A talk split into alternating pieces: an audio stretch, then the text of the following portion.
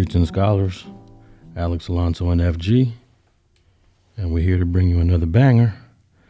And we got to start off with a fact check from last week, FG. No doubt, no doubt, man. I said there and said that I couldn't uh, remember the last time Philly won a, a Super Bowl, which I made it seem like it was 30 years ago or something, but actually it was only five.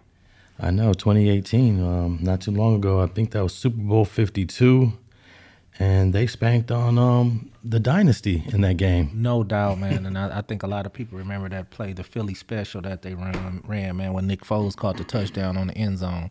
So yeah, I misspoke. Well, I didn't technically misspoke. I didn't remember just the last time they did, but it was a lot sooner than I suggested it was. Yeah, um, I got hit up, man. I don't know, like yeah, yeah, they was all in my DMs, from all yeah. angles. I guess those are all the diehard Philly fans, nah, man. No doubt, no doubt. But uh, to my Philly fans, man, no disrespect. Yeah, it was only five years ago, and um, you guys beat New England, so yeah, hey, congratulations on your trip to the Super Bowl and. And um, you know, hey, go represent the NFC East. I mean, yep, the NFC East. Yeah, and um, we probably should just um, go and talk about the Super Bowl, man, and and because um, it's kind of like historic. No, no doubt. The Super Bowl is definitely uh, uh, historic for sports fans or for football fans, should I say. You know, some people could care less, but at the same time, for us avid football fans, you know it. Uh, you know that Super Bowl means something to us, man. And you know we celebrate it like it's a holiday. So, hey, let's talk about it. Well, I think this Super Bowl is going to be um, especially special because um, we got two bros mm-hmm. in the mm-hmm. quarterback position, and we actually have two brothers on one on each team, which is incredible. I don't know, like I know that you we got the Peyton Manning, the Manning brothers, mm-hmm. but they mm-hmm. never played against each other.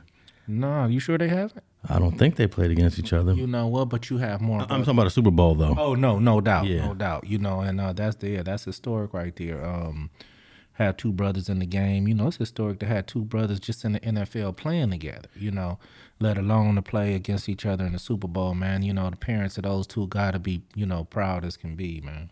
Yeah, and um, this this whole quarterback position, you know, I was doing a lot of research on this, and you know, I was I was 17 years old watching Doug Williams throws passes uh, for the uh, Washington Redskins. No doubt. They don't even go by that name anymore. Yeah, I was watching that though. Doug, you was watching that, that game? Year. Yeah, no doubt. And um, a lot of people don't talk about this, um, and, and especially in the research I've been doing. But he was the backup to a quarterback named Jay Schroeder who got injured. You remember no Jay Schroeder, the white? Jay Schroeder. Yeah, and then um, Doug Williams came. And in fact, if I remember correctly, Jay Schroeder started that game, got injured in the first quarter, and Doug Williams took over the whole game. Now let me ask you this: Was this eighty three? Eighty eight.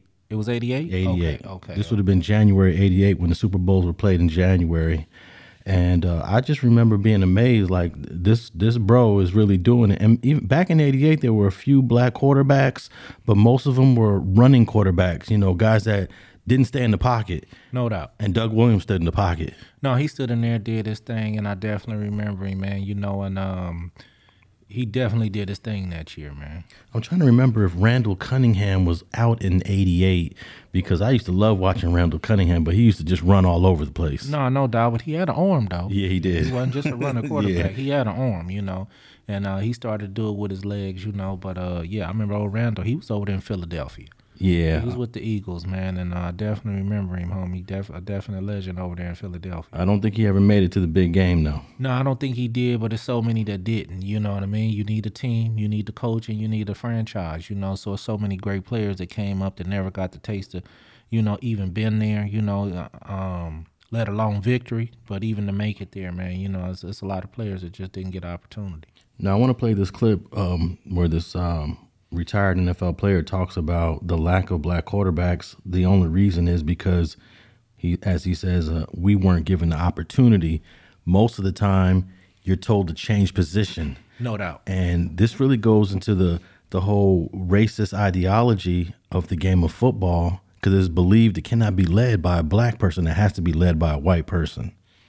Um, but I can't take away the fact that there was some good white boys to play quarterback. I can't say that, Alex, that there was some decent, but like you say, wasn't given the opportunity. But how was the main thing I heard? How many would have? How many we never heard of? Yeah, you know? right. No, you got they, they, didn't have a Negro as, as I'm saying Negro because I'm thinking of baseball, the Negro League. Right, right. There wasn't a black football league back in the day where where they just got together and played their own games.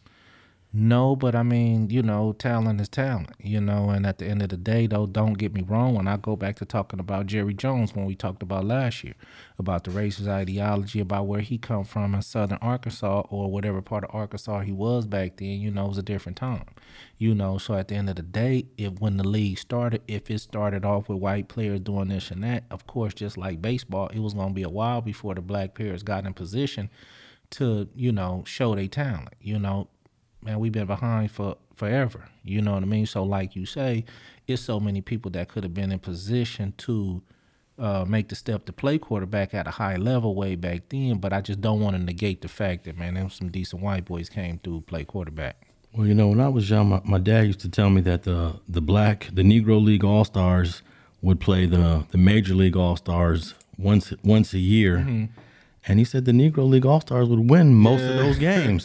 so I'm saying to myself, okay, this don't make sense because uh, I'm thinking like, okay, these black players must not be good enough mm-hmm. to be in the major leagues if you only got one guy, Jackie Robinson, who broke the color barrier, I think in uh, '47.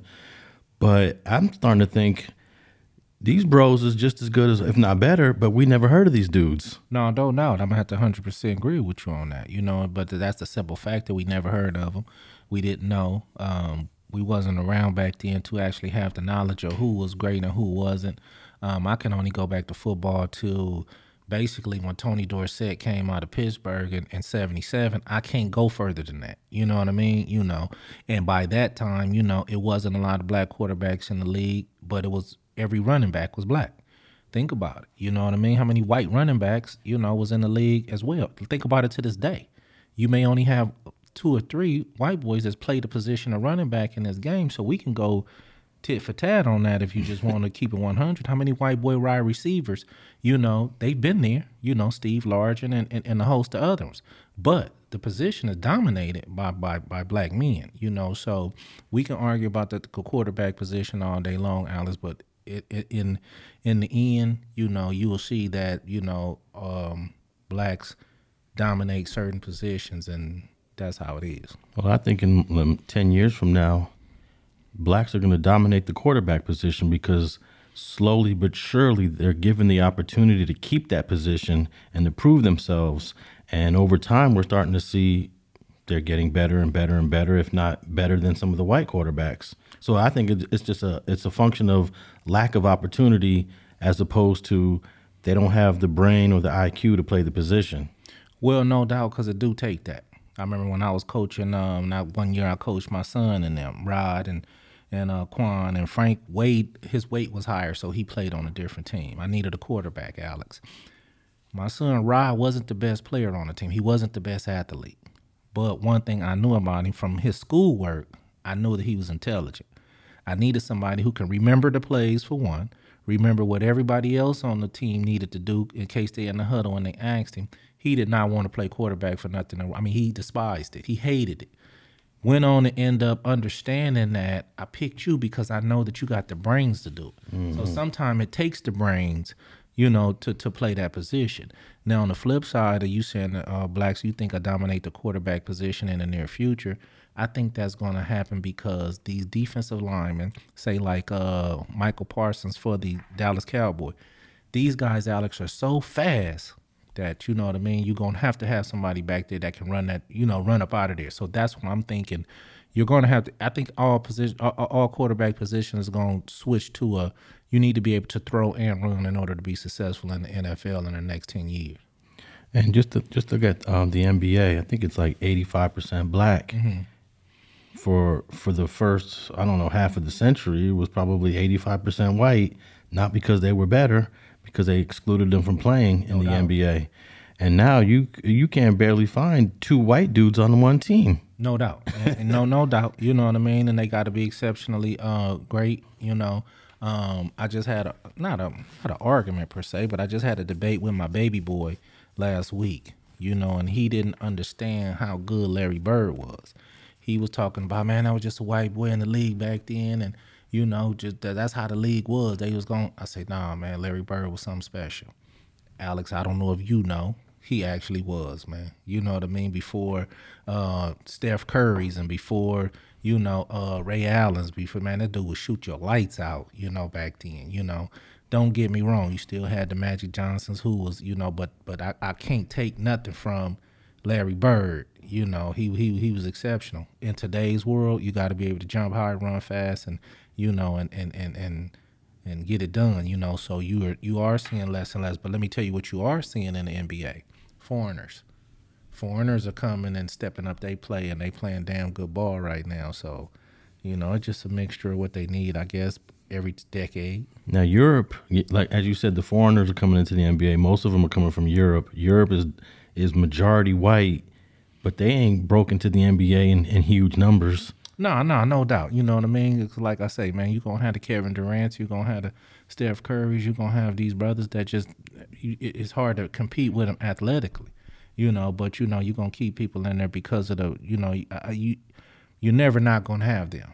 You know what I mean? They're gonna pop up. You're gonna have some good white folks. You're gonna have some, you know, uh, other guys that come in and play, you know, damn good ball. But like you say, I believe that uh, when it comes to some of these sports, man, you can see athletically, man, that the African Americans are just dominant in so many ways. Yeah, there's something about that melanin that makes you a a very dominant athlete, at least in the sports we're talking about. Um, I'm thinking about um, uh, all the European professional basketball teams that they have, and how many of them broke into the NBA? Like you get one every couple of years that can make it out of the hundreds, if not thousands, of professional European basketball players. They no, can't do it. No doubt, but at the same time, you know how many brothers in, in dominating in hockey. You know what I mean? I mean, you know, See, shit, it's a give and take. It might be it, that might be a function of opportunity yeah. because we ain't got no ice to to play this game every day. Most of the dominant hockey players either come from Minnesota, all the cold parts of the United States, or from Canada, where it, the whole country is ice. So that hey, that might go back to opportunity. No doubt. I think we're not interested in the sport. You know what I mean? And and um, that's all I think it is. I think we're not interested in the sport. Now let's look at um, Japan. Japan has one of the best professional baseball leagues, um, probably behind the United States and a couple of other South American and Central American. Yeah, I was gonna say, don't forget yeah. about the South American and Central American, the Puerto Ricans, and they down there ball. Yeah. And the Dominicans, yeah, they down there ball. But in terms of a country that's the size that they they are, they have a significant professional baseball league and they've only broken i can only think of like two or three dudes in the last decade or two that have made it into the major leagues. Um, so it's just there's something about the u.s sport and especially uh, the black american athlete that dominates at least these sports. Um, you know, they don't dominate in baseball like they, they used not. to. I was waiting for you yeah. to say that shit. I was finna, hey, hey, I was finna get the, on you. In the 70s and 80s, when I would go through my baseball yeah, cards, yeah, it was majority brothers. No, no doubt. But now you're seeing uh, Europeans and Dominicans and, Dominicans and Venezuelans, exactly. and I think it's a it's a choice thing. I think when the young black athlete grows up in the United States, they desire to play basketball and football more than they do baseball. Well, you know, it's the, it's the pipeline though pipeline is also different in baseball. You know, you got to go to the minor leagues, you go to the double A's and the triple A's. It's a process before you actually get on the field from uh, baseball. It's not like you go to college and then you get drafted by the pros in the baseball. That's not how it works. You go to college, you get drafted to the minors or the double A or triple A, and you know the. Then you come to the official baseball league. So I think that the process, some people may not I mean, I still think baseball. If I had a choice, it, like say if my son was just a great athlete all the way around, or I knew a person that was a great athlete all the way around, he could dominate in baseball, football, and basketball.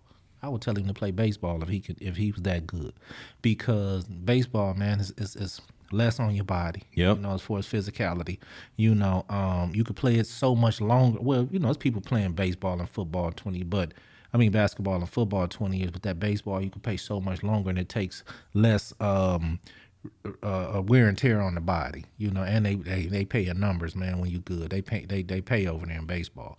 So I would tell them to go that route. It's just the pipeline that you can't go from college to the pros like you can in basketball and football. You can't do that in baseball. So, you know, if you're willing to take up that process to go to the minors first and then work your way up after you done went to college and all that, then I mean, if you're willing to do that, then hey. My theory on the lack of, of brothers in baseball today is that throughout the '90s, all the way up from the early '90s to the late '90s, there was a lack of little league in most American large cities. The, they just they just dropped the amount of little league. Los Angeles had no little league, um, especially after the '92 riots. There was no little league for for baseball. Little league was popular in the '70s and '80s, but when you get to the '90s, it was kind of dried up. And I don't know if I'm thinking that little league is your first. You know, your, your when you talk about the path and the pipeline, it starts at little league. No doubt. And if you ain't got no little league, then you ain't got no players that are coming from those neighborhoods where the little league is lacking. No, no doubt. So they don't get to the high school with experience. No, I agree with you 100% because, like I was telling you, just was at a funeral yesterday and ran into my little league baseball coach. Uh, I played I played for him at Coach Terry, seven years old or something. You know, so back then it was a pipeline, like you say. But of course, this was in the seven, late seventies, early eighties. So, so you're absolutely right. I was just sitting here thinking about where I live. I don't even see baseball signups. I'm, I'm thinking Yeah. right now, like, damn, I don't know. I see football all day long, soccer. I don't see baseball. So you, you got a point there. I had my son in uh in the baseball league uh, at Queen Anne Park here in Los Angeles, and um, I was so impressed with the with the way he played. I knew he was going to be good because we would go to the batting cage, and uh, you know I throw play catch with him. My youngest son, I'm talking about, and I put both of them in. But my youngest son, he dominated, and I said, "Hey, you have an opportunity here to to take this to another level." So when he got in the ninth grade in high school, he he made the baseball team. But then COVID hit, mm.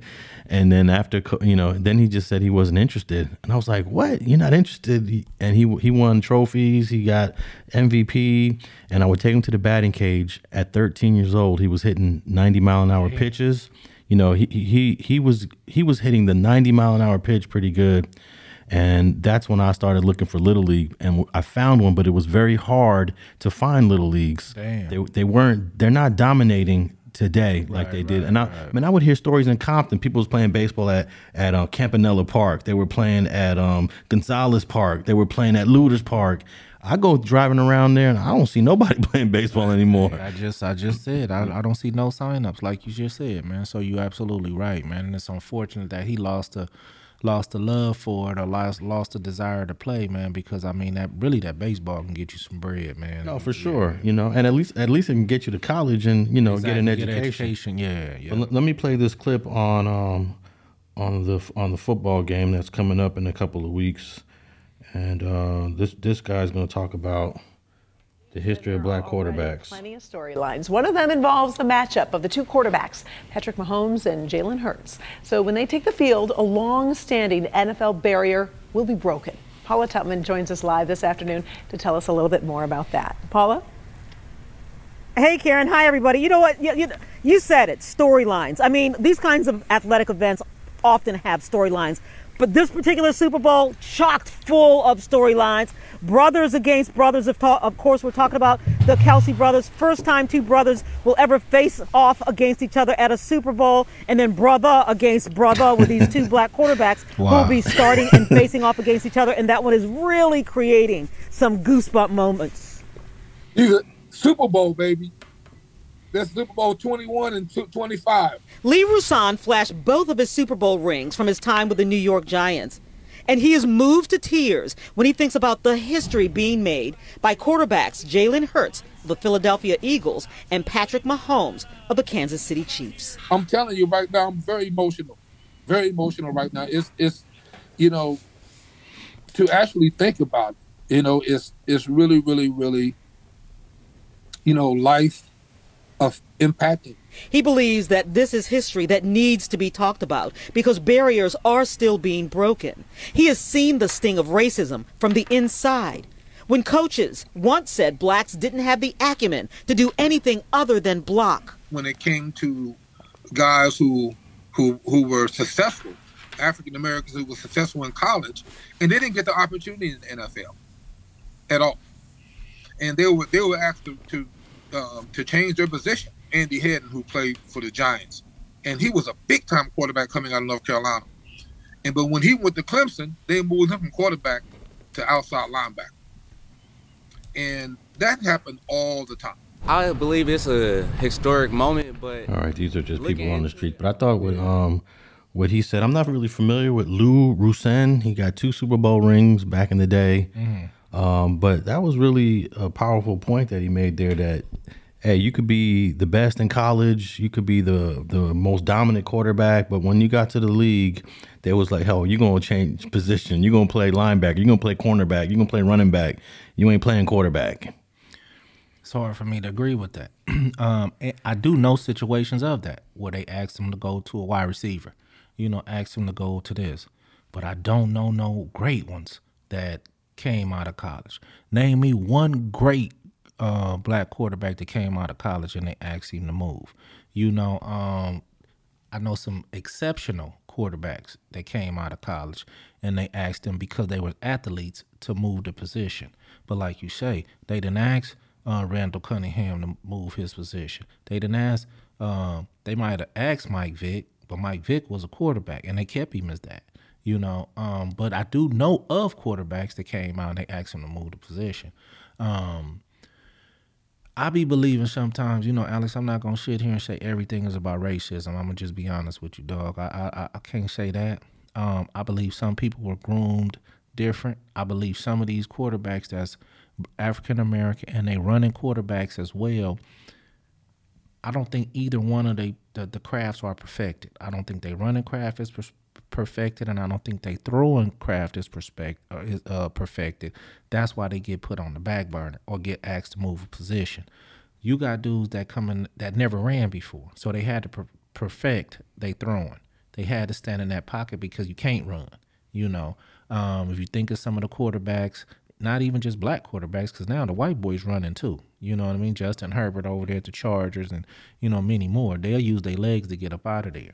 You know, um, you got guys like Dak Prescott that can run, but he wants to stand in there and prove that he's a pocket passer. Dude, use what you got to use to in order mm-hmm. to get what you got to get. Yeah, you know. So at the end of the day, um, when we go back and we really look at it, if you just be honest with it, go back and look at some of the black successful quarterbacks that ran, ask and see how many yards they threw see if they threw 5,000 yards a season like Drew Brees did, like, you know, only uh, uh, uh, uh, Brett Favre them did, like so many dudes did. You know what I mean? Um, I believe the lack of opportunity was there. You know what I mean? But at the end of the day, some of these dudes is coming out of college right now. The Trevor Lawrences, the you know some of these uh, Joe Burrow, man, these dudes coming out of college, Alex, going straight to the NFL and dominating. You know, and they not using their legs do it, doing it. I believe the pipeline come from you not getting the opportunity way in high school because they putting a white boy in there over you. So that means you're not getting to college as a as a passer quarterback because you're not getting the opportunity. And so how you gonna make it to the NFL if you never got the opportunity in high school?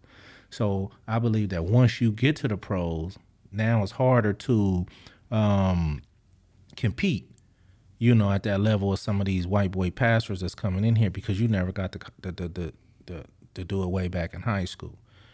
You right about one thing. If we get more opportunity, we can be more successful. But that's in life as being a black man, period. If we get the opportunity to be do everything more, we'll be successful. What about the black quarterback in college that had a great career but didn't get drafted?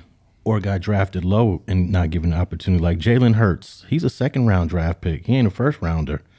Can you imagine how many third round, fourth round guys that maybe could have been a better professional athlete, but because they weren't given the opportunity?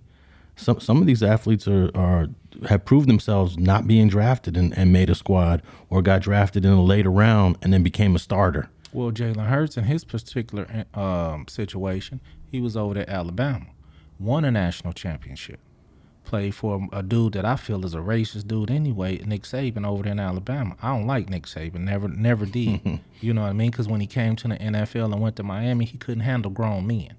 He went to Alabama so he could boy people. You know what I mean? And they was gonna have to respect him. He built the program over there, Alex, because you was able to get in, in, in Alabama with a 2.5 uh, GPA you didn't need no brains to get over there. So yeah, he was recruiting a whole lot of athletes that wasn't, you know, that didn't have to meet certain criteria that you couldn't get in UCLA and USC with. That's for one. For two, Jalen Hurts won a national championship with this dude. He benched him the next year and chose this other dude, other cat. You know what I mean? You know how you take a dude that won a national championship for you and bench him because you're trying to break him down. You know what I mean? Um, and and and, and bullying. So Jalen Hurts left, went to Oklahoma, and did great over there. End up going to the NFL. One thing I could say about Jalen Hurts, and I'm not hating on this because he's an Eagle fan, but he's an athlete. He's not a, a, a, a, a just a true. He's not a Dan Marino when it come to passing. He's an athlete. You know what I mean? So he's going to use his legs, and, and by him being so deadly with his legs, it makes his, his play so much better, Alex. But if you go look at the numbers, how many yards he threw, how many this and that, he's a good, he's a damn good quarterback. But he's an athlete as well, because he'll get up out of there and break 50 yards on you. You know what I mean? So he's a dual threat, and I think Jalen Hurts is is coming down the pipeline, and I think you're gonna see more of them coming because they seeing that it's successful to have a quarterback like him. Well, if Jalen Hurts wins, um, he's going to prove a lot of people wrong. Now, I'm going to name. I just looked up five quarterbacks that were drafted before Jalen, and tell me what you think of all of them. Uh, Joe Burrow, the Bengals. Tua, Ta- um, Ta- Taglo. How do you say his name? The Samoan dude. Tua, he played for Miami. I know Yeah, exactly Tua. He was drafted uh, number five. Joe was number one. Justin Herbert, number six by the Chargers, and Jordan Love, number twenty-six by the Packers. Um, those four were drafted before Jalen Hurts. um, the one love that was drafted by the Packers. He's the only one who never been heard of. The boy Justin Herbert over there with the Chargers. Yeah. he's a monster. You know what I mean? And and and that boy's a baller. What about Tua, the Samoan guy? Tua was the one who look. Tua was at Alabama with just with with Jalen Hurts. Jalen Hurts won a championship. He benched him for Tua. In the championship game, Tua fucked up and, and, and, and they got beat in the national championship. Hurts was already gone. You wasn't gonna get no opportunity to pity pat me. You chose this dude. S- stick stick with him. You know, and Alabama end up losing. So Tua is the one who got Jalen Hurts bench, who they benched Jalen Hurts for, you know, and uh and uh he's not as good as Hurts at all. What about Joe Burrow? He's good though. He's a monster. Yeah. He's a beast, man. but it's, let still, me it's still early in their careers though. no, no doubt, no doubt. But who's in the Super Bowl? Yeah. You know, you got you can't. You know, this dude didn't led his team to a Super Bowl, even though he got hurt, and they maintained. You know, his coaching as well. You know what I mean? His team is coaching. Jalen Hurts is a threat. I love him. I, you know, I love him, Alex. You know what I mean? I, you know, especially watching his struggles at Alabama, how they chose somebody over him. After I proved to y'all I could win the national championship, y'all come back, y'all put Tua in and bench me. he got up out of there, bro. I was look, look. I was rooting for the dude to get up out of there, and he left because now they got this process called the. uh uh, damn, what's it called? They could they can transfer, you know, the pipe. They can transfer easily, easier now. He got up out of there, man. I was so happy for him. I'm happy for him as a Philadelphia Eagle to see the brother make it to the Super Bowl, man. Just to be honest with you, I'm proud of him. All right. Before we move on to another topic, uh, who do you got, man, in the Super Bowl? Oh man, you know what, man? It's it's so hard. It's it's, it's, it's hard. Uh, Patrick Mahomes is a monster. You know, you got Travis Kelce over there. He got one of the greatest coaches ever did it, and you know, and and um, so it's hard, bro. Um, me me particularly being a Cowboys fan, I don't want to see the Eagles win nothing. you know what I mean? But at the same time, man, I, I the best team gonna win, man. And I wish both of those teams the best of luck. Yeah, and I just want to mention that there's also the the Kelce brothers. Uh, one guy is the is the guard from one of the teams. Uh, these just two two big white dudes, and I can't imagine um, how mom's is feeling that she's watching two of her sons, one on each team, play each other. Yeah, that's something got to be something special, man. Yeah. All right, man. I wanted to uh, tap in with this um, with this topic on uh, organ organ donations. We talking about kidneys, lungs. Um, I don't know. Can you donate a lung? Actually, I, I have heard that there's um the lung the lung transplant is something that they're working on, but you can donate a heart. You can donate a, a kidney. I'm not sure. We talked about a liver. I don't. I think we talked about this off camera, right? We talked Yeah, about no, the I'm liver. talking about the liver, man. The liver is something special. you only got one, right? yeah, no doubt, and this is something special, man. So I don't know if the liver can be. I think once you had liver failure, it's kind of, I, I believe it's hard. I'm Yeah. sure you can transplant one. Of 'em, I, I believe, but I don't. I don't hear a liver transplants at all. So I, I'm wondering. But not you can't donate a liver though.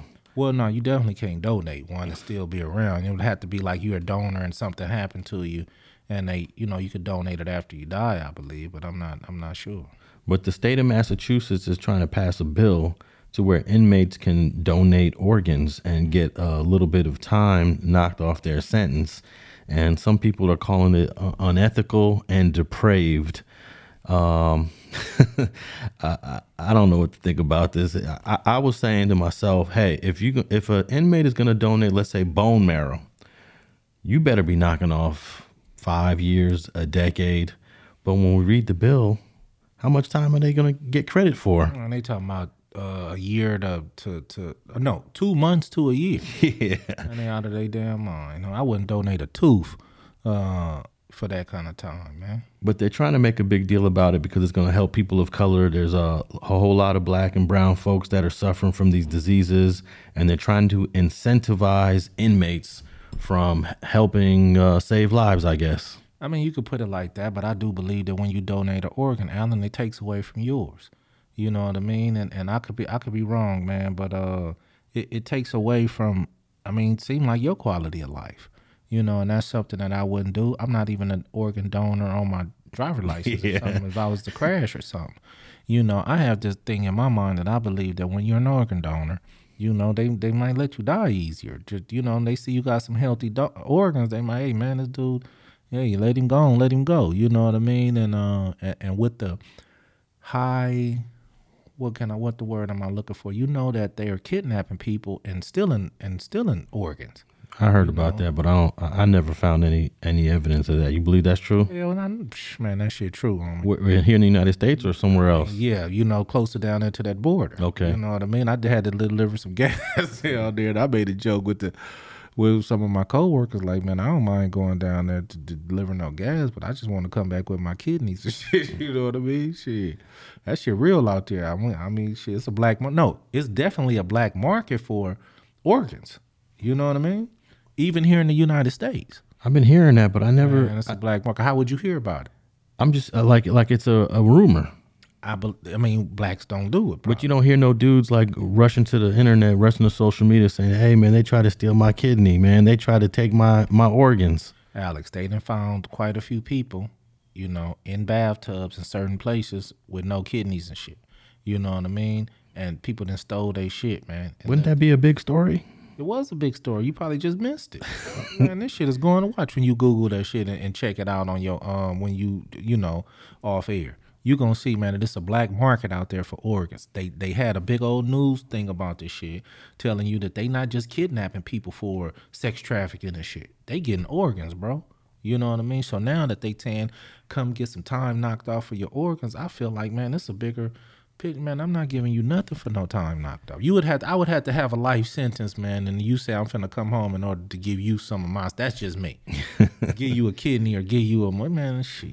Yeah, it does sound crazy. It says here under um, Bill 3822, um, passed by or or submitted by the state of Massachusetts, incarcerated individuals can shave two months to one year off their prison sentence in exchange for bone marrow and organ donations, which does not seem like a fair change. Trade. No doubt. Now, what's the bone marrow process? What are they actually? I, I, I'm not so familiar with the bone marrow process.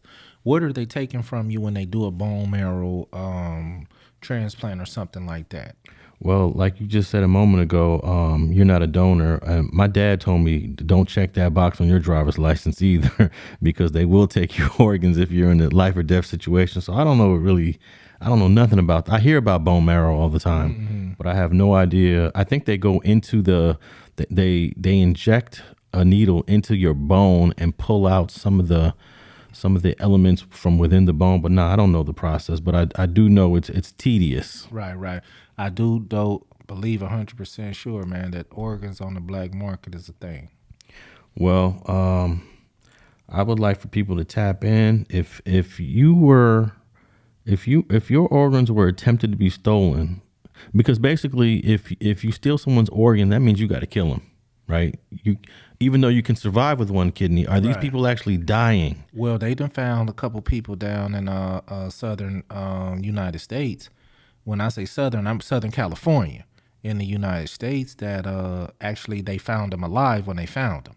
Or they missing their organs. was missing their organs. See, I I missed that story. Nah, man, just go do some research, man. It's, it's big, and, and and for me to even joke like that at the job, it was an insensitive joke, but it was I was sick. They, they knew that it wasn't a joke. They knew it was serious when you you know t- moving around certain parts of the country, man. That you know organs are being stolen and took, and and you are getting killed for organs.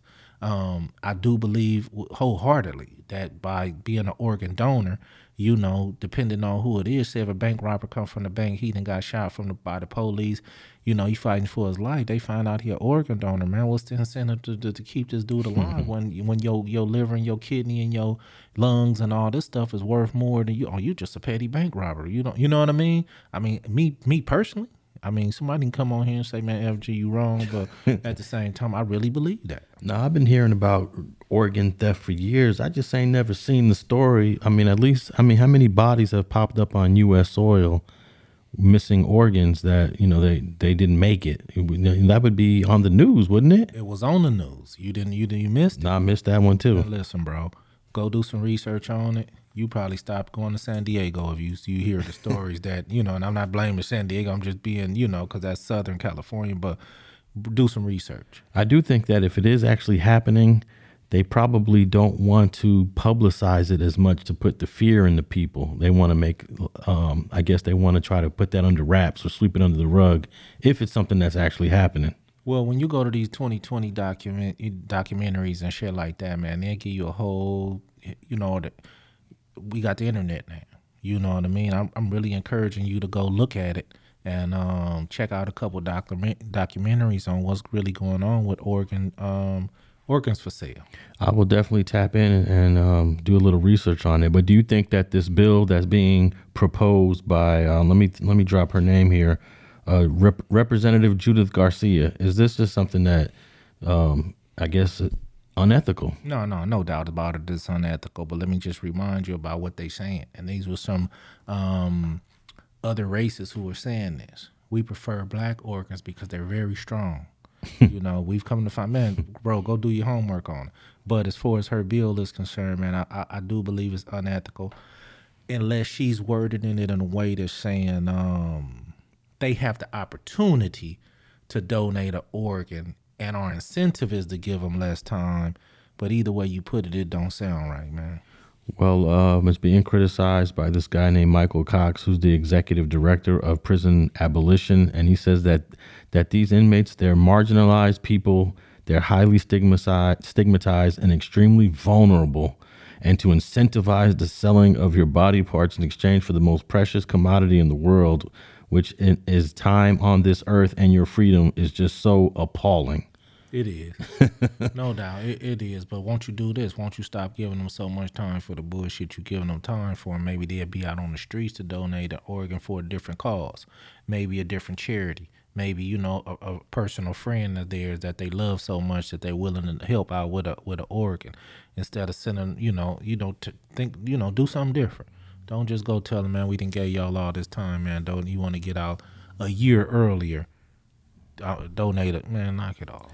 Nah, you better get your entire sentence suspended. Real shit. um, for any sort of uh, donation, even bone marrow. I, I know bone marrow seems to be something that's um, easier to give in terms of maintaining your the same quality of life.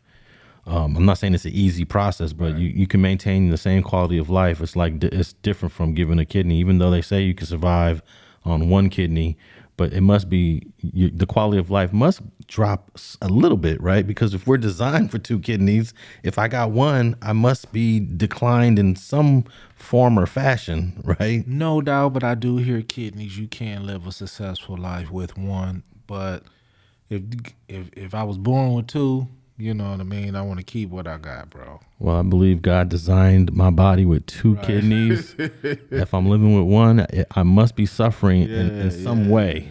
All right. Um, yeah, highly unethical. Uh, I doubt this bill will pass in the state of Massachusetts.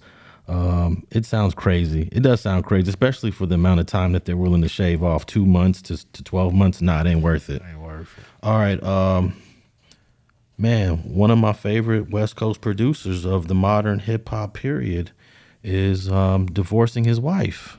No doubt, bro. And uh, they just got married in 2020, and you know they've been together for a decade, I believe, because that's what most a lot of black men do. We gonna make you wait 10 years. that's, that's I think that's our standard operating procedure.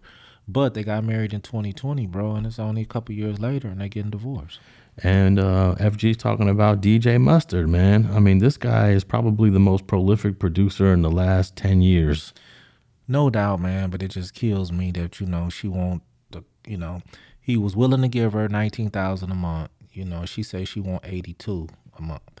You know, and, and, that that's the shit that break my heart, man. You know, if you even this kind of person that you know, you, you I, I feel if somebody coming at you like that, bro, I feel you married the wrong person. You know what I mean? You know, where where where and anywhere the twenty thousand a month is not enough. Well, I'm sure there's a certain lifestyle that she was living, and one of the reasons. Well, no, she was asking for more. She was wait, eighty thousand, right? She was asking for eighty. Yeah, eighty two. Yeah, eighty two thousand a month. And when when they put up his annual earnings, eighty two thousand a month is like is like pennies. I don't know. Add up eighty two thousand times twelve. That's a lot of money, bro. Yeah, but his annual earnings is That's a million dollars a year. Yeah. Okay. His annual they, they got him making uh, ten million dollars in twenty twenty. So okay, a mil, that's about um that's about a million, just under a million. So that's uh, ten uh, percent of his salary. Technically, so, it's not because after taxes, you don't get take all that shit home. Yeah, that's now, true. That's true. After taxes, you bringing home what six million? Yeah. You know, seven million. You know, and, and she want a million of that. You know. Yeah. Um. Uh, let me let me do the math on that real quick because even though eighty thousand a month is sounds ridiculous to request when it's coming from somebody who's making ten million dollars a year, uh, yeah, I, I, I think that eighty thousand is definitely um, a dent in his wallet. And I don't believe that he's making that every year. Yeah, you know, he might have had a couple de- decent years where he's made some money, but you know, you got to take it in advantage. What did you make in over a year for the last five years? You know, it might not be ten million a year. You know, and uh, just to ask for that kind of money, man, after this man didn't agree to give you nineteen thousand a month, you know, um, now they do have three kids. You know, um, you got to take that into consideration. It was some form of prenup involved. I don't know the details of it, but Hey man, you know I'm, I'm gonna say it's cheaper to keep her. well, uh, she she was not successful in getting that eighty two thousand, but at the end of the day, uh, they both agreed. It says here they reached an agreement for eighteen thousand three hundred and forty two dollars a month, which is a nice amount of money to live off of. Uh, that's a little bit more than uh, council person uh, Kevin De Leon gets every month. He gets that seventeen thousand. No doubt, no doubt, no doubt. So uh, let's see, eighteen thousand three hundred and forty-two dollars is going to come out to uh, two hundred and twenty thousand a year. Oh, that's it. That's not too bad. No, no, that ain't too bad. Two hundred twenty thousand a year. That ain't too bad at all. Nah, but you know what's different when we talked about um, Dre's um, divorce, Dr. Dre. His divorce came with um, she gets houses, she gets cars, she gets cars in addition to the money. yeah. yeah, yeah, yeah. But it didn't. Um, based on what we read here, and, and his wife's name is Thierry, T H I E R R Y based on here, it doesn't seem like uh, they're dividing any other uh, anything else other than that's probably in the um, in the prenup that she mm-hmm. signed. Um, all she's gonna get is the eighteen thousand a month. Um, I don't think that's too bad. Um, but when you think about it, two hundred and their lifestyle, she's she was living the lifestyle of a millionaire. Now she's gonna be living it as a hundred thousandaire. Yeah, but let's be honest with you. You know, a guy to make ten million a year, like I say, he's really only bring coming to the house with sixty five of it. You know, six million five hundred of it. You making investments. It's not like he have that cash just sitting up. You know, you you you got to make that money. You know, reinvest that money for one in order to be successful, and for two, not to be taxed on it so much. You know, um, so they could have been still living, you know, modest lifestyles, but at the same time, you know, she want to ball out. You know um, after she, you know, um, I mean, I, I, I don't know, Alex. I think that these situations uh, make brothers reluctant and hesitant to even want to get married in the first place. Well, you know, I sit here and say all the time about it, you know, and you sit here and talk about love and devotion and one wife, and, and it's all beautiful, but at the end of the day, man, when you get super successful, man, you really kind of see, just like for her seeking eighty some thousand a month, to me is disrespectful. You know what I mean? You you didn't make one beat. You know what I mean? You yeah, you had three kids, man, and you, our kids live good. They're gonna continue to live good because just because I give you nineteen thousand a month, don't that still don't mean I'm gonna be not be buying my kids cars and doing stuff for graduation or taking them on trips and you know what I mean? That's just what you gonna get. You know what I mean? You know, I'm not I'm never gonna let my kids down, you know. Women get divorced and feel like they, you know, um, this my money. No, this is not your money. This is supposed to be child support. I know women that get child support and be like, no, he still need to take care of his kids. Well, what's the child support for? Oh, that's for me. No, it's not for you. That's called child support. And this is a mentality that some women have that I know personally, Alex, to say this shit, you know, child support, that's my money. He still need to do stuff for his kids. Technically, child support is the for you to do something for your kids. It's just real men gonna still ain't finna count that and when you go somewhere with me or if I wanna buy you a dirt bike or a car or something like that, I'm not counting that what I give your mom. But for real, child support is just that for the child. Well, they agreed to a joint custody, and I think when you're as the husband, as the man, when you get joint custody, that reduces the amount of money that you got to pay to No doubt. the ex-wife. No doubt. So I always tell men if you if you're in this situation, get joint custody because it'll reduce the amount of money you have to give your ex. True that, but I know a few people that got divorced recently. Some good friends of mine, and uh, what they did was, if you get like you say the joint custody, but you keep the kid three and a half days a week, and she keep the kids three and a half days a week. When the income is even, you don't even have to pay child support because you got the kid fifty percent of the time. You know, fifty one percent of the time, and if you can negotiate with that with your ex, because some exes will say, okay, you're gonna keep the kid three days a week, three and a half days a week, and get them to school and do all that and blah blah blah. I'll take that. Don't owe me nothing for the peace of mind that I'm gonna get for those three days where I can I can do me. I can relax. I can just chill or I can hold or whatever I'm into. You know what I mean? You know, so I know people that took that route as well. When you get to talk about this big money people though, it's always the other wanting the signi- sub- significant uh, bread because of this lifestyle I'm supposed to be uh, awarded, you know, because you were successful. Now, I wonder what what compelled DJ Mustard because he's the one that filed divorce. Most of the when you look at Los Angeles County Divorce Court, these these divorces are being filed by women like eighty to eighty five percent of the time. No doubt. Men don't usually file for divorce. It's like doubt. ten to fifteen percent. So this brother, after being with her for what eight years, and only married her two years later, why is he filing for divorce? You know what, man? He probably knew it was a bad decision when he did it. He could have got pressured into it when he did it. Um, then once she got married, women change after they get married, Alex. I'm gonna just be honest with you, bro. You know, women change. You know, and I'm telling some of my homies before they get married. My cousin just got married just this weekend in Jamaica. I was supposed to be there for my birthday.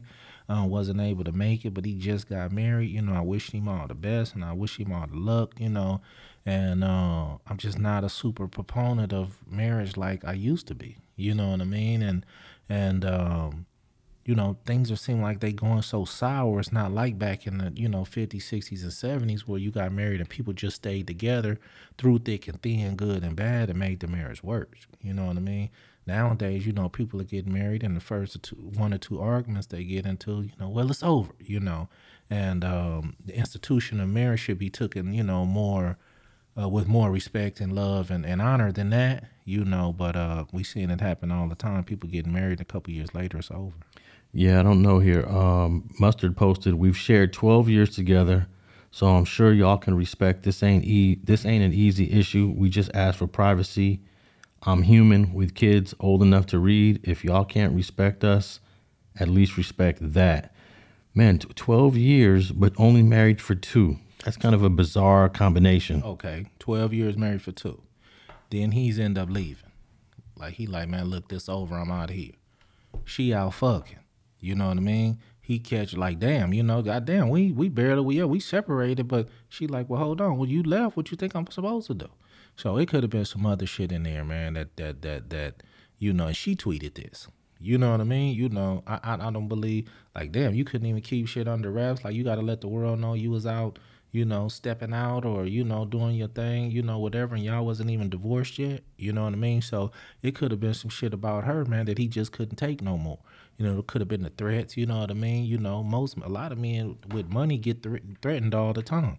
You know, I divorce you, take half your shit, you know what I mean? Because especially in California, it's a, it's a 50-50, you know what I mean? So Yeah. you know, man, you know, I, I just uh, hope the kids don't suffer too much from it. I hope they can both co-parent and be good parents at the end of the day. You know what I mean? I won't sit here and point the finger at either one of them, man. But at the same time, man, some of y'all, bro, hey, it's cheaper to keep her. Put up with that, hey, you know, and um, and um, man, save your bread. Man, I, I hate when these things happen because it does. It's going to discourage a lot of people who are listening to us right now on Streets and Scholars. You know how many brothers are saying right now, man, I ain't never getting married to nobody. Well, you know what, man? Marriage ain't what it used to be, Alex. And at the same time, people, it, it ain't that marriage ain't what it used to be. It's people aren't who they used to be. You know what I mean? Everybody didn't grow up with those values. Who man. changed more, men or women?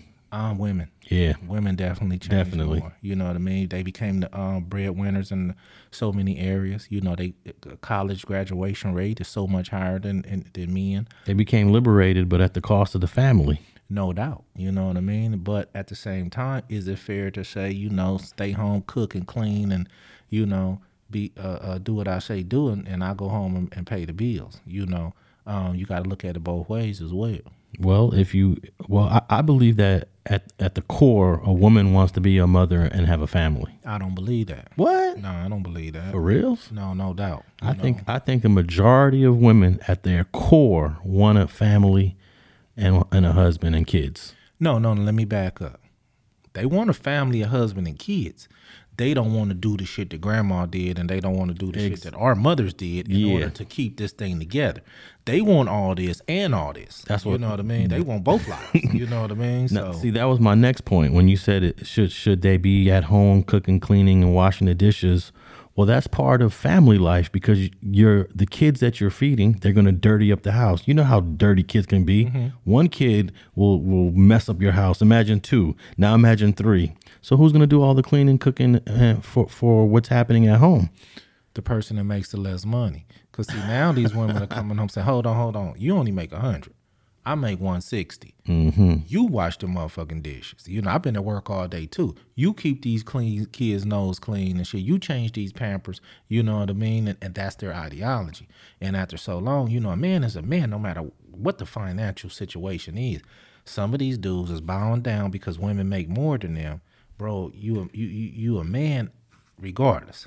So at the end of the day, bro, it don't matter how much she make. You know what I mean? It's a respect thing on how you run your thing. If you get a woman to start making more money than you and she switch up on you, because Alex, I guarantee you right now that there's a lot of men that's out here say this mustard in his situation right now.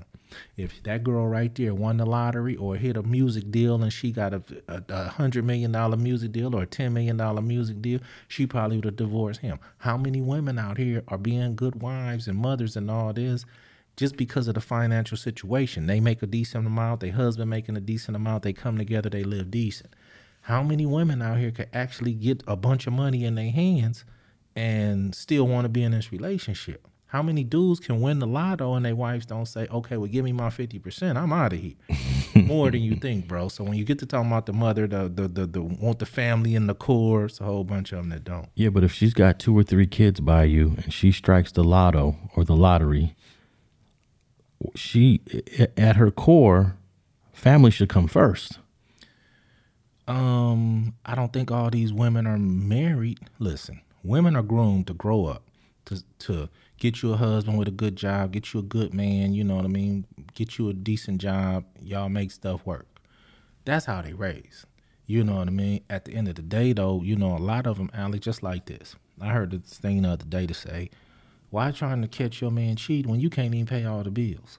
You know what I mean? So a whole lot of these women out here, bro, are just in situation. Or how many females you know that's in a situation and they can't leave because they can't financially leave. You know how many marriages are just holding on because these two people need both of these incomes to survive. Man, that's a toxic situation to be in, bro. Especially for a female. You know what I mean? To know that I can't leave because as high as mortgage rates, I mean, you know, how, how, how much houses cost, you know, especially in California, how much, you know, it costs to pay bills now. bro, some some people are locked into relationships because of the financial situation. I believe it's more than we think, not love. Yeah, but I think a lot of people is is choosing wrong. Like I would never choose a woman that has more money than me because I know she ain't got time to be a mom. She ain't got no time to raise kids. She's more concerned about a career, making money than making a family. A woman who's truly family first is not going to be thinking about a career and how much money she's trying to make. She's because it's you can't do both. It's either family or career. Right. Which one do you want? And I guess today there are more young ladies that are thinking career, career, career. Right. But hey, you just got to weed them out and say, okay, she's family, she's family, she's career, career, and men just got to choose better. But I don't think this was uh, DJ Mustard's um, problem because in Hollywood and when you're a multimillionaire, those were different problems. Yeah. Because it seemed like he found him a family woman, a woman that was willing to give him kid after kid after kid. Something else is going on here that we probably don't know. And um, they decided that they wanted to keep it private, but I don't look at it like that. I believe because he was DJ Mustard, how old are them kids? You know what I mean? And how long he been doing them things? Do the math. Because you know you got that bread out there. You know I used to have some bread my damn self. Look how many kids I got. You know what I mean? When you got that bread out there, Alex. You know what I mean? Some women I had three and four kids by you. Hold on, take the Nick Cannon situation. These bros having baby by him, bro, and don't even you know, and, and they not even in a relationship with him like that. You feel me? And or they know about all the other relationships that he's partaking in. So at the end of the day, man, I mean, I can't. I'm not blaming her, but I'm saying we do the numbers on how long he been doing this shit. How old are the kids? You know, you might have set yourself up in a situation for one thing. You know, my kid's gonna be straight, and I think that's the most uh, uh, one of the important things that a lot of women want. They want to be comfortable and want their kids to be comfortable. You know what I mean? So I don't know this lady, but she could have just purposely had all these kids, mom, because she knew he was going, he, they was gonna be straight at the end of the day. And, and and when you don't want me no more, guess what? I'ma still be straight because you're going to still make, you know, bro. but she's been with they've been together for 12 years. Man, I got hats 12 years old, man. That ain't no long time. No, but she was with him before DJ Mustard became DJ Mustard. That's what I was asking. How long Mustard been doing this thing? Now let's let's let's be clear though. How many women are catching these dudes coming out of high school, uh, uh, college? You know what I mean? Have you seen Patrick Mahomes' wife? She been with him th- through college. He was felt he was obligated that this is my wife. You know what I mean? I believe she wasn't with you in high school. She wasn't with you when you was, you know, playing little league. You know what I mean? When she met you, you was on your way. You know what I mean, bro? You just wasn't no regular dude. You was already on your way when she met you. He could have been on his way, Alex, and he just wasn't on our radar yet, but he really could have been wiggling and things doing his thing a little bit and she peeped that. You know what I mean?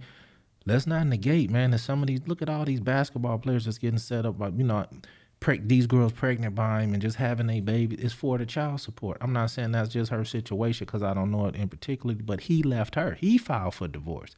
Something wasn't right, bro. You don't just leave your wife for nothing. Yeah. You feel me?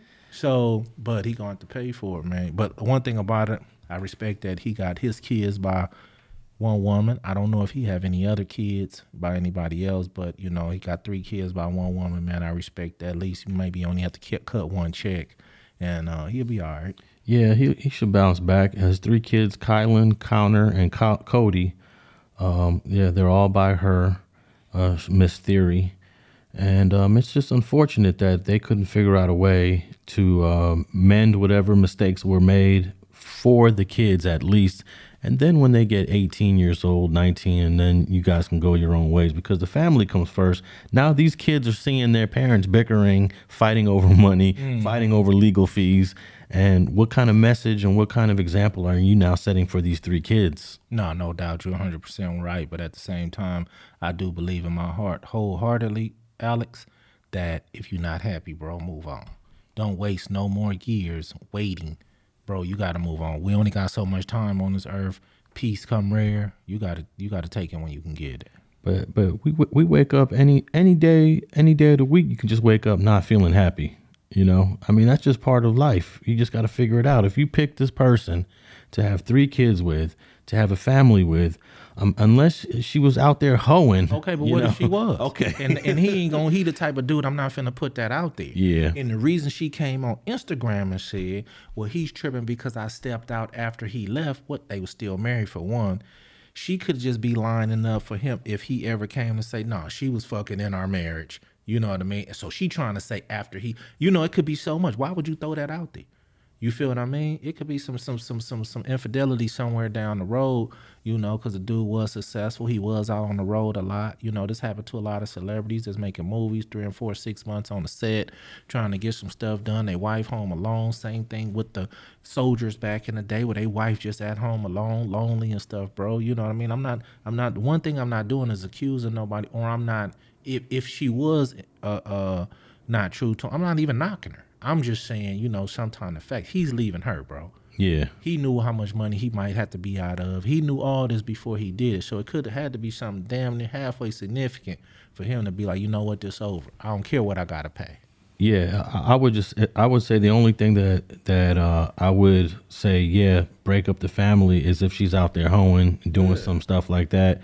Um, and you know what's interesting? His his new his next girlfriend is going to probably be some high profile woman that already has her own money, and he don't got to worry about is this next chick going to take my money, and I got to deal with divorce court, and um, that's what he probably should have did in the first place. But hey, they they go back to before he had money, so you know he's in a in a tricky situation now. No, no doubt. You know what I mean? But at the same time, people do grow apart, Alex, you know, and, and the money can change that.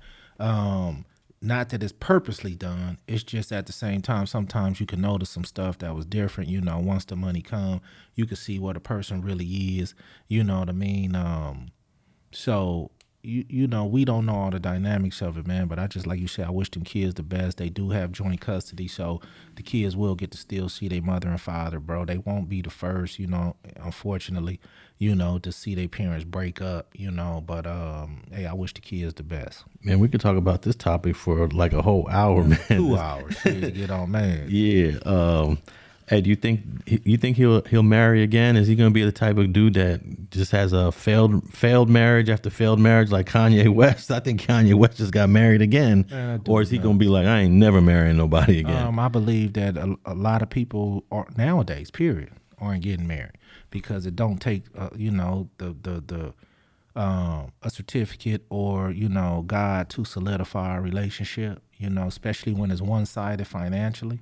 Um, being Ben Affleck and J Lo just got remarried again, and and you know they've been married five, six, seven times a piece. I'm saying like, but uh, some people that's what they do. Mustard, I think he won't get married again.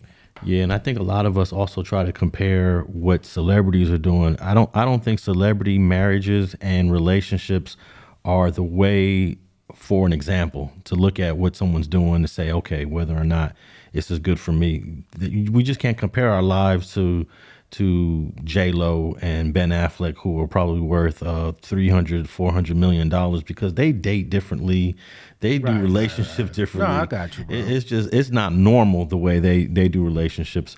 But I was a little surprised to hear that Kanye West just married a, a chick out of nowhere just recently. Yeah, well, I mean, you know, I, hey, if he had her sign the prenup, which I'm sure he did, bro, you know what I mean, and she might get the same million or two if they was a something that that won't even hurt him at all. Um, hey man, I don't care what they do, man. All right, man. Let's um uh, let's just tap in with this Tyre Nichols thing, man, because uh we could talk about relationships and marriage for a whole, like you said, a couple hours. Uh, uh we we definitely um see it differently. Um, because I still I'm still with the traditional marriage. You just got to find the right person. You got to vet the person out. You got to take your time. Um, you got to cut them off if you see something you don't like. You can't just keep letting uh, these women linger around. Um, you got to ignore them. You got to treat them the way they deserve to be treated, which is sometimes not good, and then move on to the next one. No doubt, Alex, but you gotta understand, bro. I've been married 16 years. Me and my wife been together 25, or you know, been knowing each other 25. Um, bro, that ain't something you just walk away from, or that ain't something you just um something happen and you just leave. And it's it's it's, it's in those situations stuff work work out, bro. I mean, you know, you work shit out. Yeah. You endure shit for the kids. You know what I mean? Because you know you realize that you know family to some of these kids is everything. You look at how many broken homes you know producing. You know you know um, gangbangers and you know all kind of elements of kid uh, mental issues and shit like that.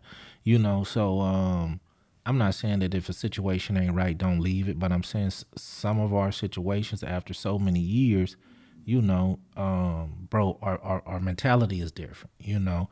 Um, so I'm with you on a certain degree, but I'm also saying if a person ain't happy, you know, get on.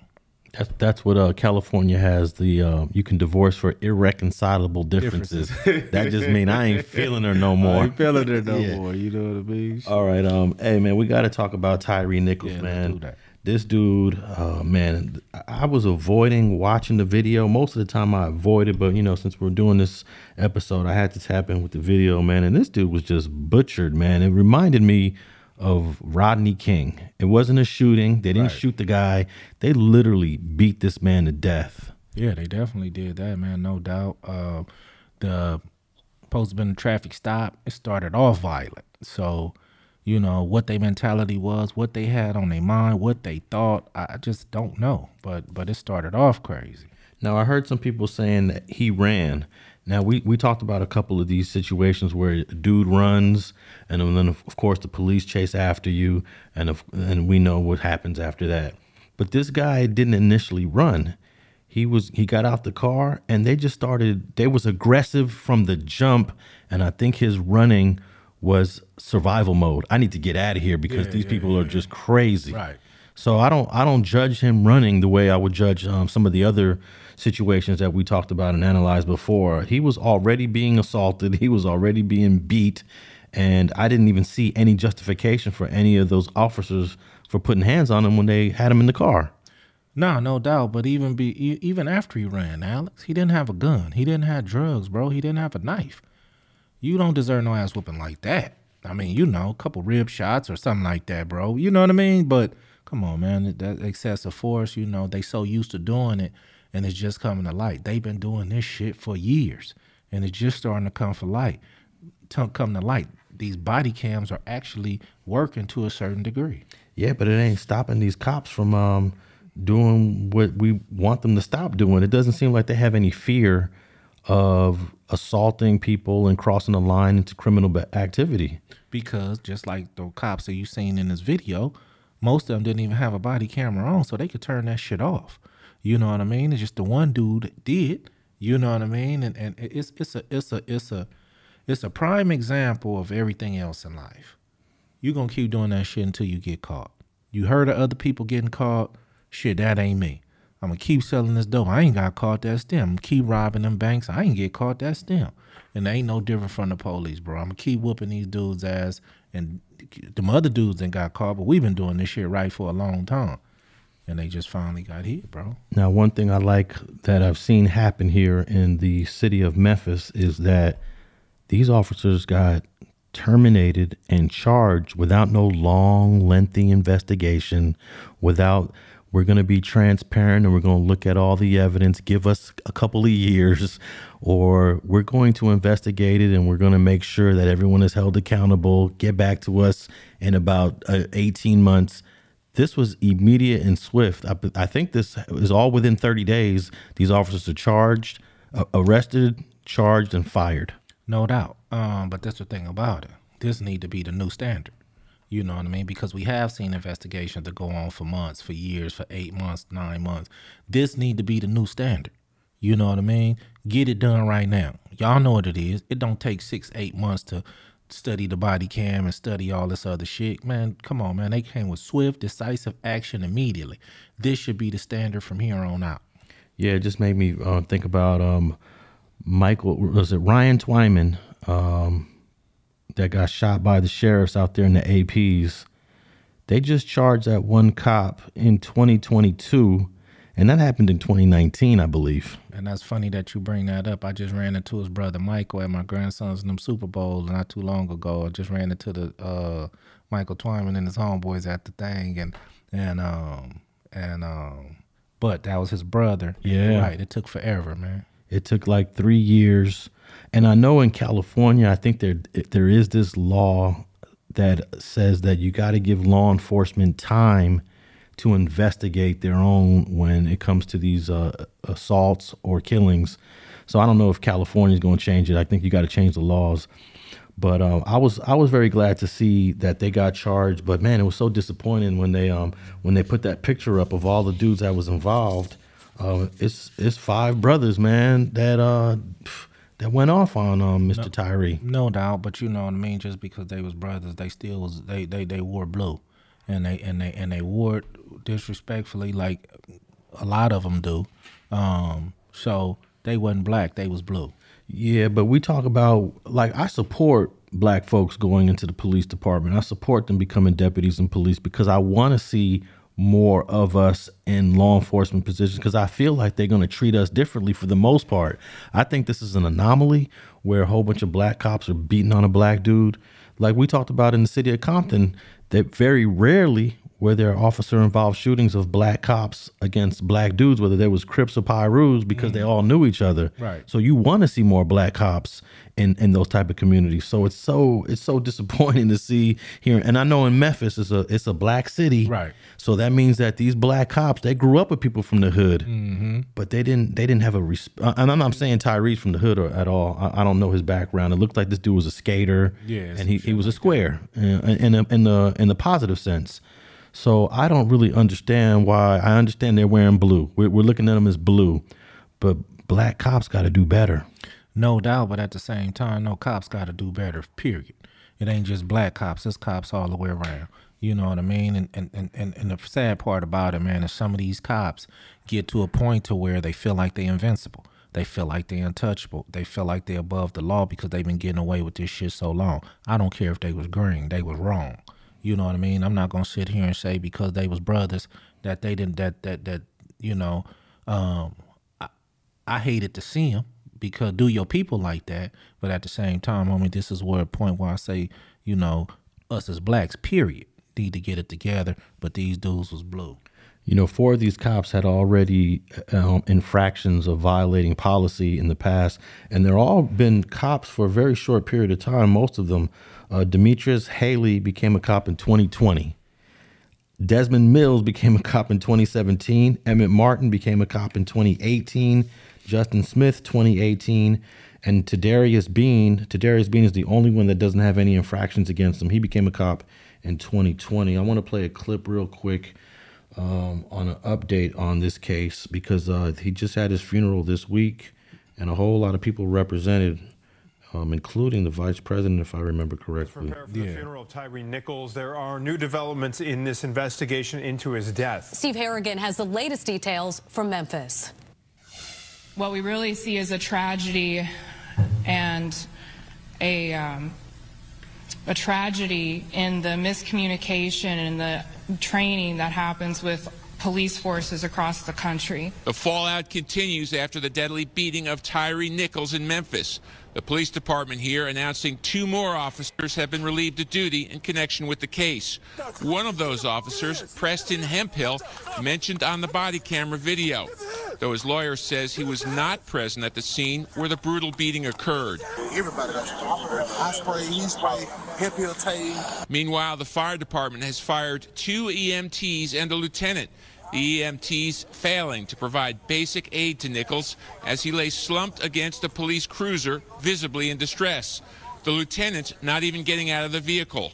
Even though this is uh, uh, this was done by five black officers, uh, we still must tell African American young men and women uh, that they have to be a part of the, uh, the change in the system. The funeral for Nichols will be held Wednesday in Memphis, where the Reverend Al Sharpton is expected to deliver the eulogy.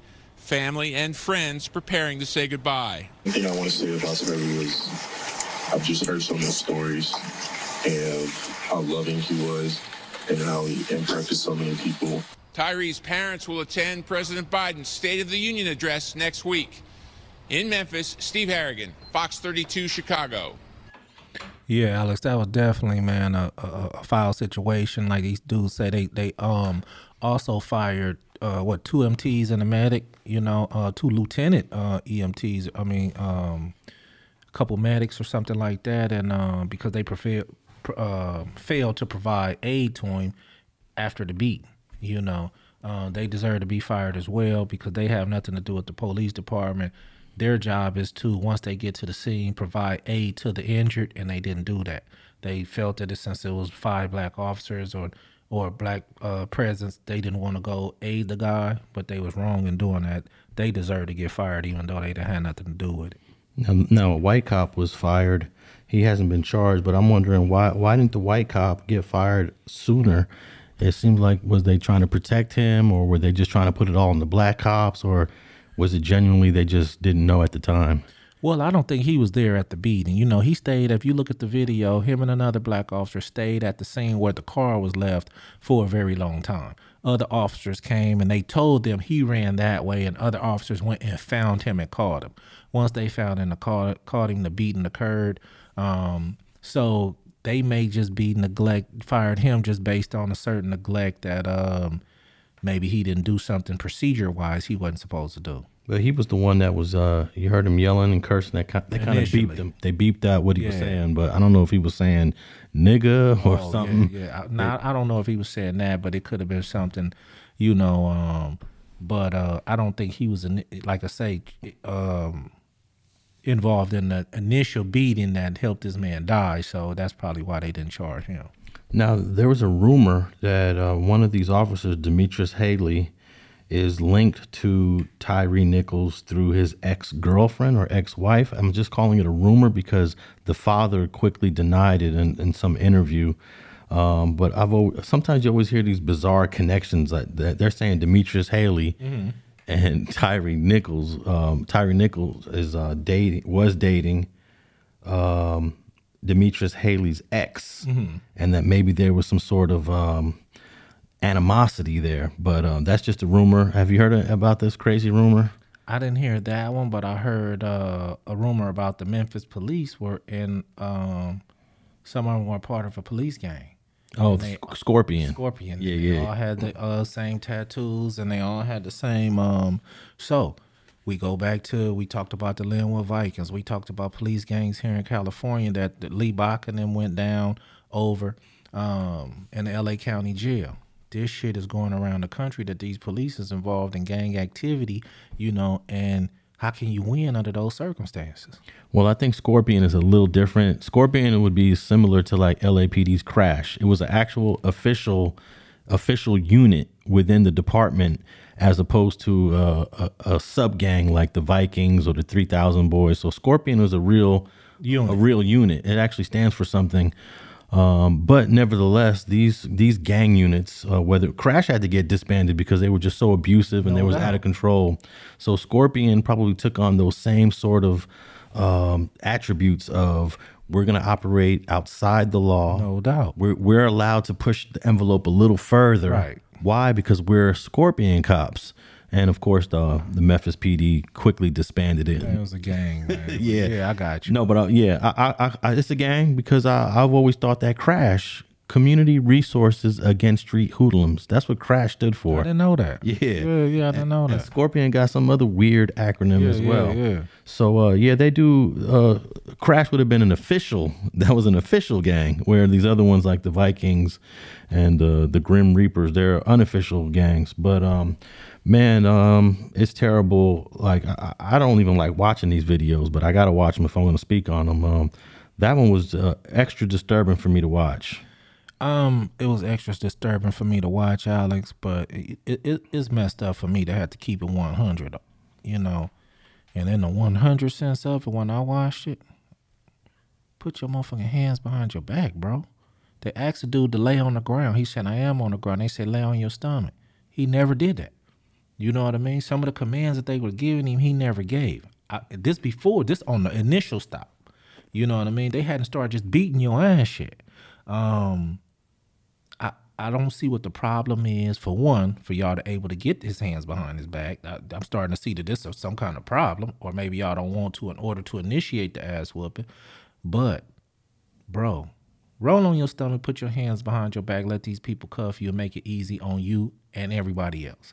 You know how far this would have went if he would have really just complied with law enforcement as well.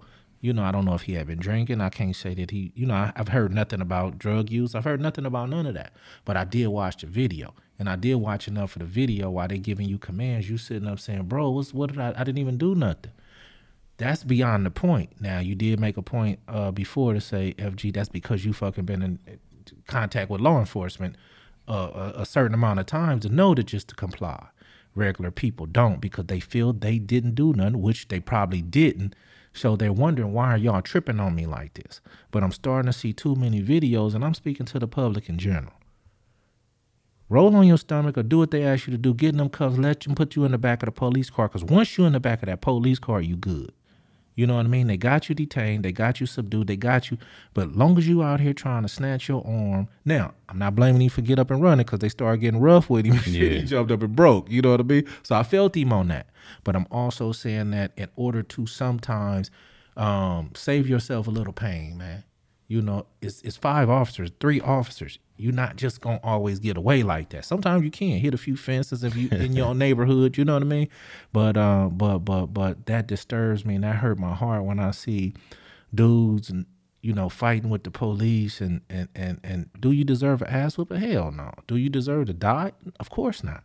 Not saying that. I'm saying to avoid even a scratch, bro. They ask you to get on your stomach, put your hands behind your back, man. It seemed like all you had to do was just do that, and they lift you up, put you in a police car, and some of this shit can be avoided.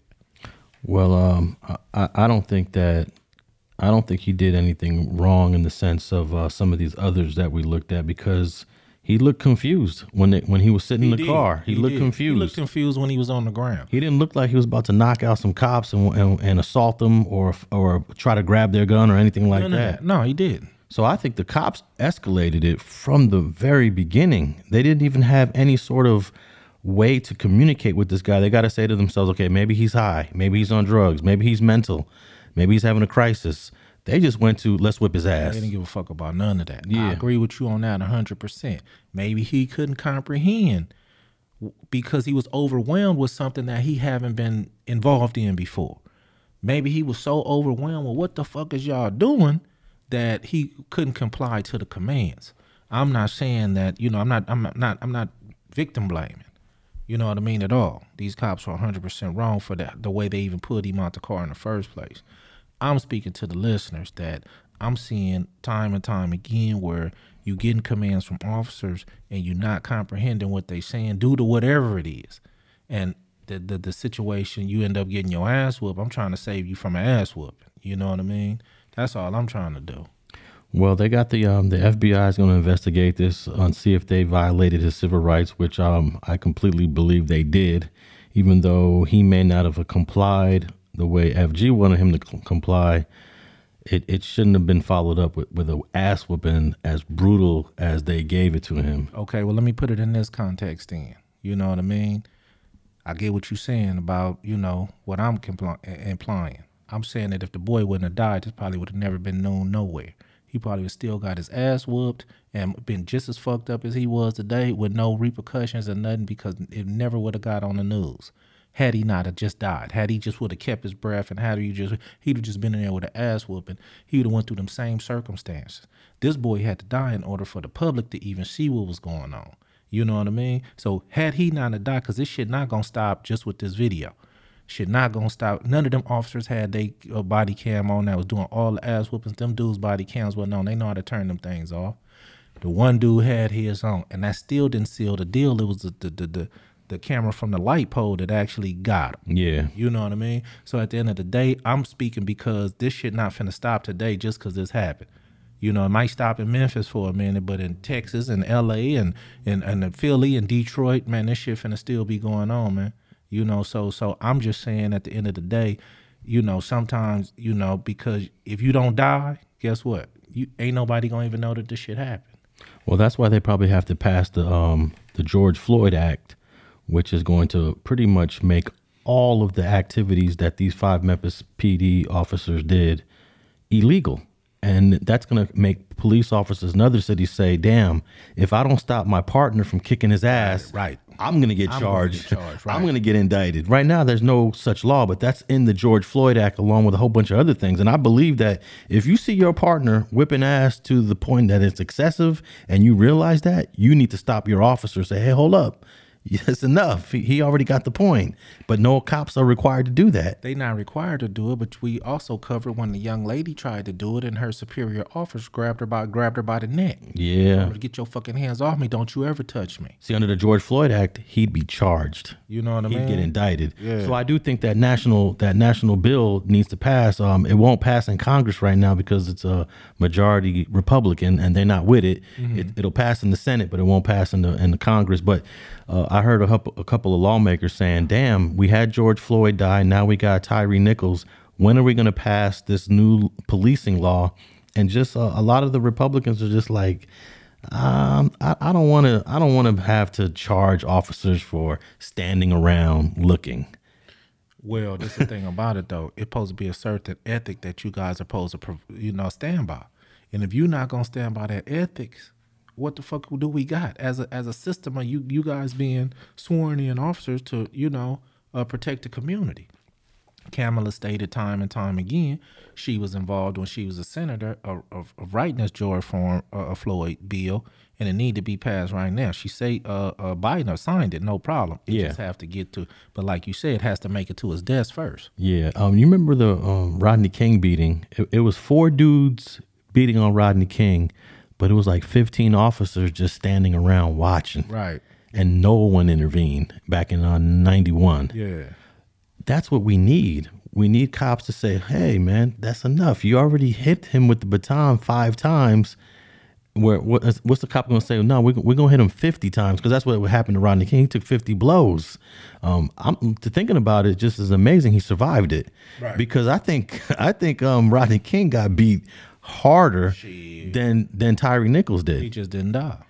Yeah, because um, Rodney King they said counted fifty something blows with that baton. baton.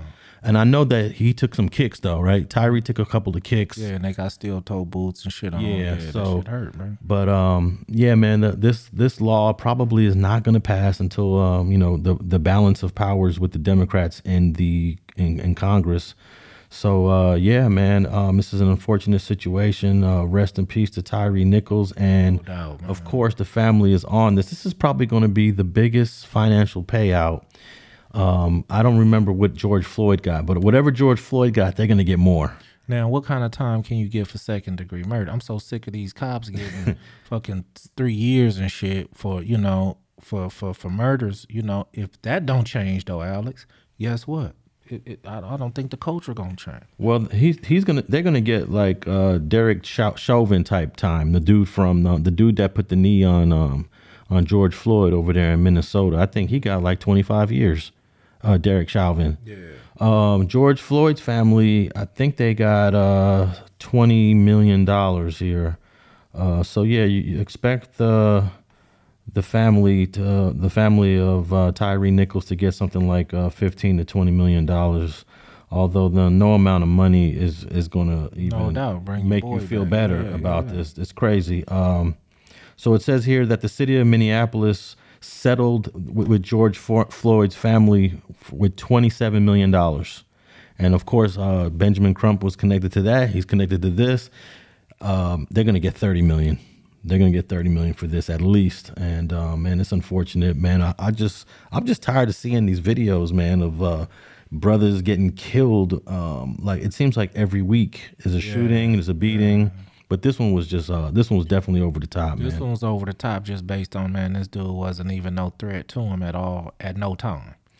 You know what I mean? At no time was this dude a threat, man, and y'all did him like that, man. And that's the that's the thing that you know hurt my heart, man. That this dude was just a a, a kid out there, man. You know, going to wherever he was going, a FedEx worker, you know. And I don't care if you if you did have something dirty, if you did have some drugs on you, if you did have a gun under the seat somewhere and they found it. Come on, man. This ain't this don't cause for all that. Yeah, man. Um, one of the one of these cops was a was a former CO, and I'm wondering um, his. li- This is a Demetrius Haley. Is his career as a prison CO? Does that have an impact on how he polices? Because in, when you're a CO, you're around criminals 24 seven. Everybody's a criminal. Yeah, but- Everyone's a convict, right? Yeah, but he was reprimanded over there as well. yeah. You can go in there and check it out. He was reprimanded while being a CO for for knocking out a uh, knocking unconscious an inmate in a situation. I heard about that. Yeah, so so he got priors for whooping ass. Yeah. Well, uh, I don't see these cops getting out of this one, man. Oh, actually, I heard one of the lawyers, one of the lawyers for one of the guys, he is already throwing the other Yeah, dudes under the bus. under the bus already. He I- said, yeah, "Look, yeah. my guy just did the least amount of hitting. Right. The other guys are the ones that, uh, Yeah, yeah. So th- it's finna get ugly. yeah, it's gonna get ugly. They're gonna be some snitching on each other in this one. Yeah, shit. All right, man. You got um, what you got next on FG Unleashed, man? Oh man, nothing, man. I, I've been chilling, man. I've been over here, do, you know, streets of scholars doing this, man. You know, I be slow stroking, uh, FG Unleashed, man. You know, like I say, man. You know, I don't have no, you know, great content to put out. I won't put it out, man. But I'll be out with something soon. Did you see that comment on one of our clips where they said they want you to talk about G? I see, I seen that. You know what I mean? Well, well I was kind of disrespected. You know what I mean? Because the way they put it Yeah. was, no, tell us about how G was killing your big homies. You know what I mean? And and I, you know, they was uh, what they don't realize is G my big homie as well. So you know, you keep your comments. You know, you trying to be funny and shit like that. But you know what I mean? You know, I ain't gonna bring East Side business. You know. Over here, but at the same time, all the G homies over there was the G homie. So This guy said that we talk about. I said, look, that's hood business, and hood business is not really for a podcast. But they said, well, you're talking about other, all kind of hood business. Right, I'm like, no, right, we're right. not talking about hood business on this podcast. No doubt, not specific hood business. You know what I mean. And definitely, we can get into some shit, but at the same time, we you know try to give our listeners you know some educational points, some points that's going on in the media. You know what I mean, and not some shit that's going on in the turf. You know that specifically pertain to you know people we know or or situations we've been in. Yeah, and um, I think some some other people may have spoken on G because they thought he was never coming home. If you notice, um, now that he's home, they not too many people talking Nobody about him. want to say nothing. Yeah. You know what I mean? You know, but understand that it is the situation. What they don't understand, if G wanted them to speak, he would. You know what I mean? He wouldn't hold his tongue. He'd be, you know, telling his story or speaking on it. You know, um, you know, it's a lot of delicate situations that's out there. A lot of assumptions being made, and a whole lot of other shit. You know, so, you know, I try to let people do their own talking. You know, and um, but if they wanted to speak, they would. Yeah, for sure. Hey, you won't believe what Scorpion stands for. Street Crimes Operation to Restore Peace in Our Neighborhoods. Oh shit, y'all done fucked that up. Y'all dismantled the whole uh Yeah. department. Shit. All right, uh, tap in with FG at uh, F General One on Instagram, right? No doubt. And uh, you ain't really got nothing popping on the YouTube, but still go in there and uh, check out. You you you built in a nice little library though on yeah, FG no, they in there, Unleashed. man. If they go over there and check it out, and I see they come over there. I see them uh, request. You know, they um follow me on Instagram. You know, so they listening to us, bro. You know what I mean? And uh, you know, I think a lot of people expecting. You know, um, see what I'm, I'm I'm thinking they want a lot of secrets and shit. You know what I mean? But you know, at the same time, man, secrets are uh, meant to be secrets. You know, some shit you can't talk about, man. But we gonna try to, you know, at least get out a lot of shit that we can. I think some people just want to hear like um, a story about the time that you guys went to uh, the club and you guys had to get into a squabble in the parking lot and the homie, you know, handled his business. That's what they want to hear. Well, you know, I got them, bro. You know what I mean? And I be thinking that, you know, that you know, a lot of listeners, you know, we be trying, like I say, be on some positive shit. But man, I got all that shit in the repertoire, you know. And if they ever want to hear a story, man, I might have to tell them one or two just to, you know, uh, give them a little something one time. I think when you uh, do your next FG Unleashed video, maybe um, a story about uh, one one story on G, uh, maybe one little tidbit on everyone wants to know about Trevon Lane because he knew Tupac. Right, right, You know, right. uh, maybe one story on him and uh, maybe um, how how the first time you saw Stanley Pitts walking around the neighborhood. Maybe you know the the the way he handled himself and walked around because it seemed like Stanley Pitts is like the George Washington of the east side of Compton. Shit, man, I was G homie, man. Them dudes really with the shit back then, you know. That's, Yeah. that's the crazy part. of people, a lot of people don't understand. And like I say, you know, it's a lot of people, Alex, that come in the streets and scholars. They don't even understand. I could tell they don't even they don't know who I am like that. They know I'm Alex co-host. You know what I mean? They don't know that. You know what I mean? I come up off that notorious East Side homie, been raised by you know legends. You know what I mean? I've been around them. I talk to them. I deal with them.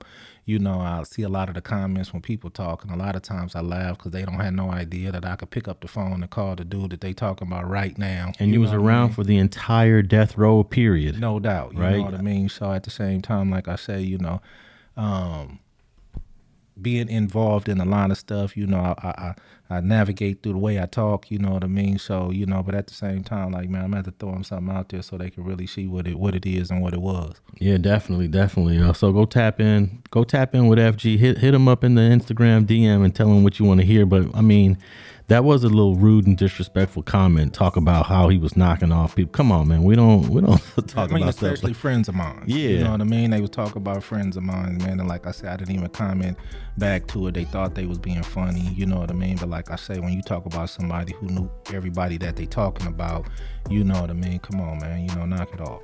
Yeah, for sure. And uh, make sure you tap in with the Streets and Scholars Instagram page. That's streets.and.scholars. And if you're listening to us on Apple, come, go over there and leave us a comment, question, or review and rate the podcast. And if you're listening to us on any other platform, iHeart, Google, or Spotify, go ahead and follow the Streets and Scholars podcast. And thanks for tapping in with another fire episode of Streets and Scholars.